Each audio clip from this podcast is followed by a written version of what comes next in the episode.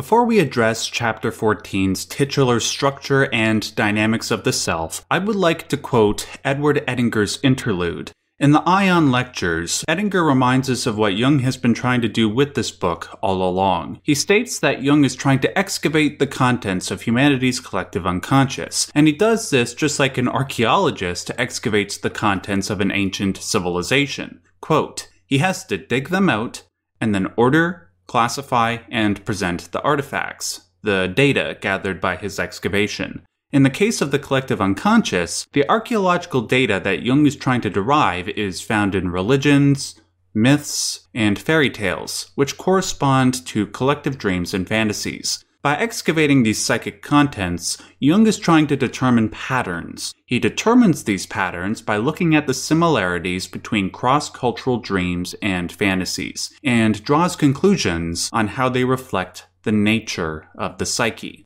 One such example I will cite is a concept we have been discussing for the majority of this series Jung's conception of the self. This isn't a concept that Jung came up with out of nowhere and attempted to justify. It was something he deduced after looking at various pieces of religious material. Allow me to cite as an example a piece of Gnostic imagery from chapter 13, an example that I omitted from the last two videos and that I am only mentioning now. This image is known as the monad. It is provided by a second century Gnostic named Monoimus. If I were to illustrate the monad, it would look like this. A single dot. Monoimus believed that this single dot is uncompounded and indivisible, yet compounded and divisible, loving and at peace with all things, yet warring with all things and at war with itself in all things. The quotation goes on to describe the monad's various contradictory qualities. To Monoimus, this monad is the Godhead, the source of all things, similar to the Godhead we discussed in chapters 9, 11, and 13. Moreover, Monoimus believed that if one sought the monad from out thyself, and learn that it is the monad that taketh possession of everything in thee, thou wilt find him in thyself, the one and the many, like to that little point, for it is in thee that he hath his origin and his deliverance. It is from this concept that Jung derived the notion of the Jungian self. The dot which contains all things and that resides in us is the self. It is from the self that we have our origin and our deliverance. It is a remarkable psychological statement considering it was made almost 2,000 years ago, long before the notion of the psyche was conceived. But as I said before, Jung had to find parallels to the monad concept before he could even think about putting forward a concept that he could confidently call empirical. Another image Jung cites comes from the ancient Hindu scriptures known as the Upanishads. I know I'm probably pronouncing that wrong, just bear with me. These scriptures were heavily influential on people like Ralph Waldo Emerson, Friedrich Nietzsche, and especially Schopenhauer. In regards to Jung, the Upanishads are where he derived the term self from. Edinger cites the passage from the Upanishads where the term self is used. Quote, the self is ear of the ear, mind of the mind, speech of the speech. He is also breath of the breath, and eye of the eye. Him the eye does not see, nor the tongue express, nor the mind grasp. Him we neither know nor are able to teach. Different is he from the known, and different is he from the unknown. That which is not comprehended by the mind, but by which the mind comprehends, know that to be Brahman. He who dwells in all beings but is separate from all beings, whom no being knows, whose body all beings are, and who controls all beings from within. He, the Self, is the inner ruler, the immortal. Everything that is said here is consistent with what has been said about the self up until this point in the book. Everything that Jung has authored into his concept of the self has been deduced from not only these two images, but also the various dreams, stories, and images authored in Aion and addressed throughout Jung's other works. When Jung makes his abstract conceptions, he is not trying to impose any sort of religious or mystical bias into his conclusions.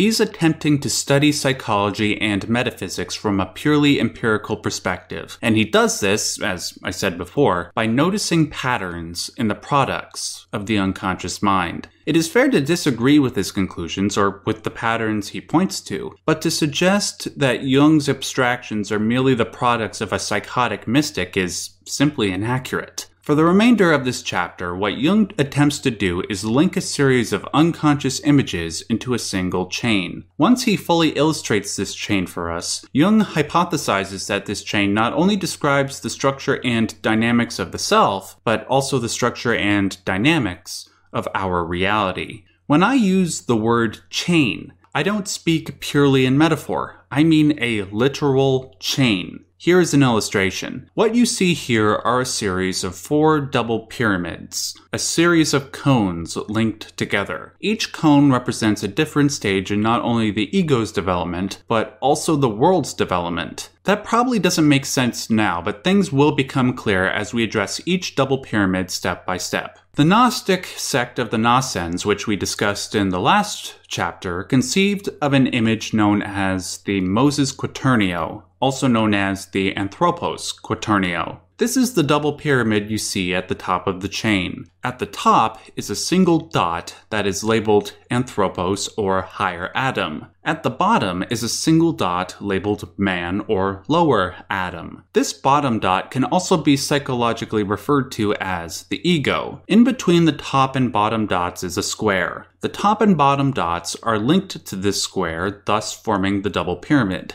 The edges of the square are labeled as the higher Moses, the higher Jethro, the positive Miriam, and the wise Zipporah. It is difficult to say how and why the Gnostics conceived of this image, but what I can do is demonstrate the image's function. The lower Adam, as I said before, is the ego. It is you. The higher Adam is, for all intents and purposes, the Jungian self. Like the ego strives towards the self, the lower Adam is striving to become the higher Adam. Before the lower can become the higher, though, it has to confront the Moses Quaternio. The four names of Moses, Jethro, Miriam, and Zipporah are derived from the book of Exodus in the Old Testament. I have to trust that those who are listening to this chapter are familiar with the story of Moses from Exodus. To try and recap the entire story now would take way too much time. It isn't necessary to know the story in order to understand the basics of what I am about to say. However, there will be a couple of valuable details you will miss out on if you don't. If you want to hear the story of Moses, you can learn the basics by watching the DreamWorks animated movie movie The Prince of Egypt. I highly recommend it, by the way. It's a great movie to watch, regardless if you are religious or not. Here are the basic things you need to know. At one point, the biblical Moses went out into the desert after killing an Egyptian slave driver who was beating a Hebrew.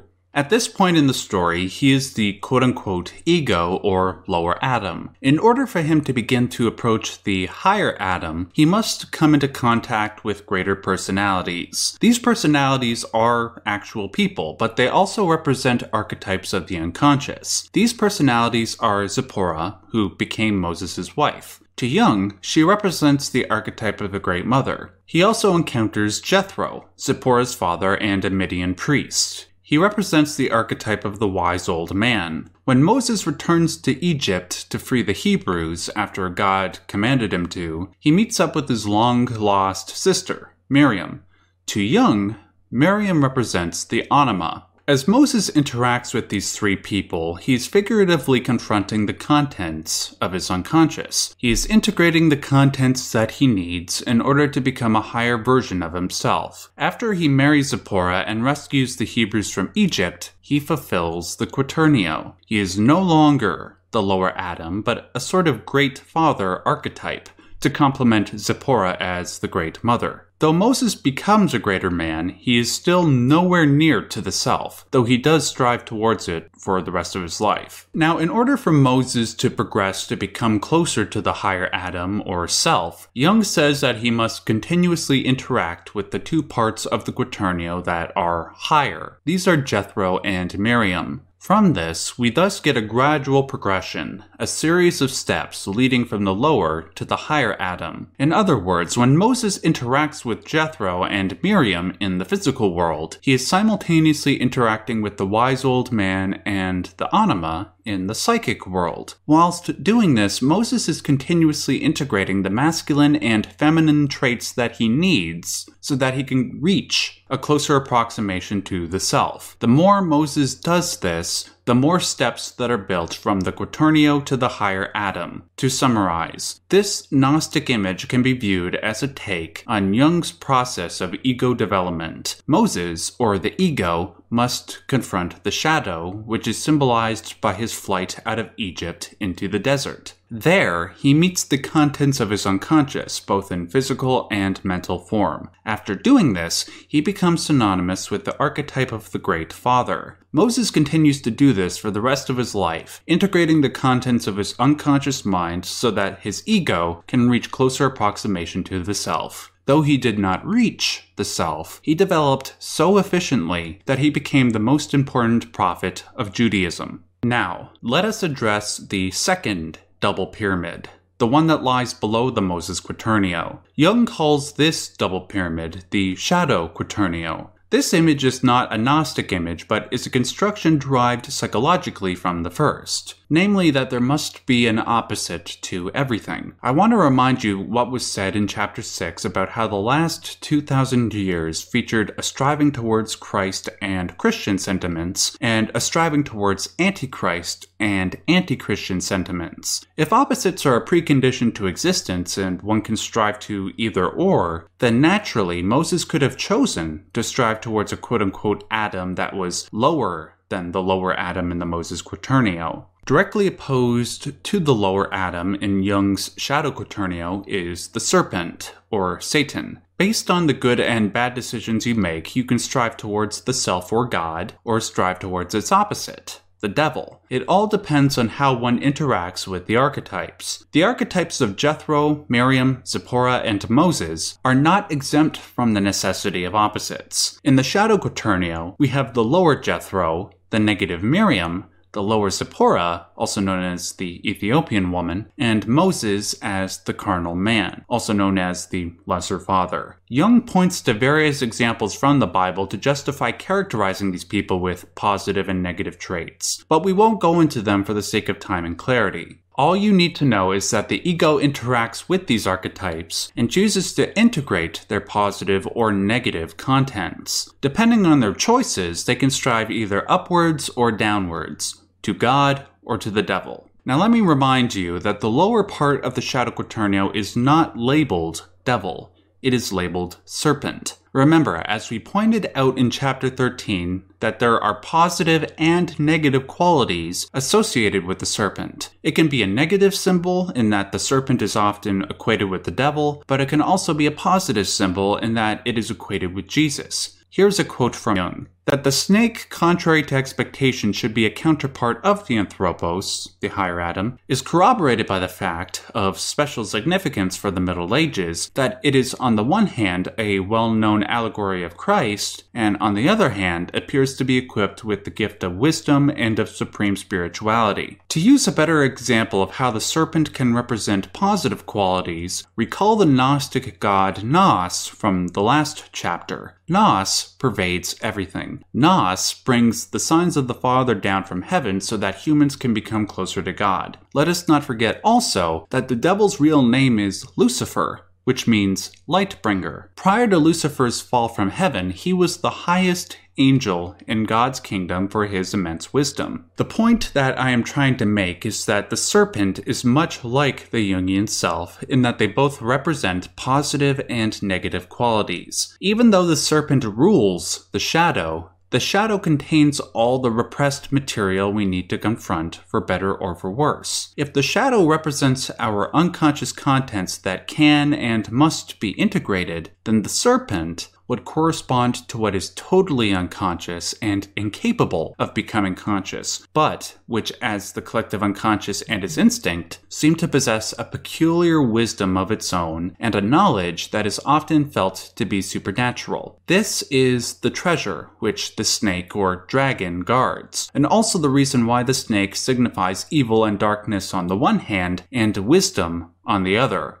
If you are a fan of Jordan Peterson, this quote must seem awfully familiar. To put it simply, the positive and negative contents represented by the serpent and the self must be integrated by the ego. The only problem is in distinguishing which positive and negative elements belong to the self and which belong to the serpent. The answer for this lies in something we discussed back in chapter 5 when we discussed the conflict of science and religion. In order for the human race to progress beyond its current state, it must confront the positive and negative qualities inherent to both the Christian sentiment, represented by religion, and the anti Christian sentiment, represented by science. Once we integrate these truths, we will evolve. This process is reflected in the Moses and Shadow quaternios. By confronting the archetypes that bring you closer to Christ and the ones that draw you away from Christ, you will integrate greater levels of darkness and light until you become synonymous with the unity represented by the Jungian self.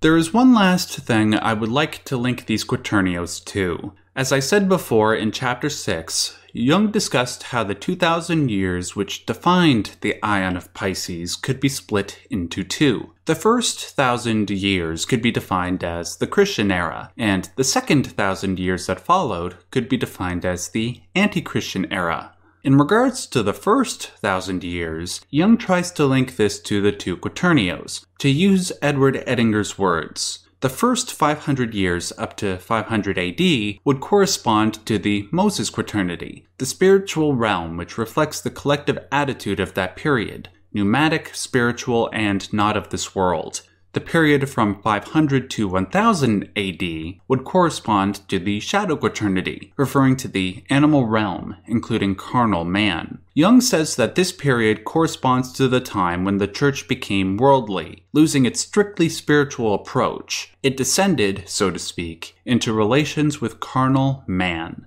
Without even saying a word, I am certain that you have already made the correct assumption regarding the following thousand years, and their relation to the other two as yet undiscussed, quaternios. If the first 1,000 years involved the spreading of the Christian sentiment, starting with Jesus as the higher Adam, and spreading out to even the most loathsome men, the following 1,000 years would be a continuation of that descent from the highest high to the lowest low.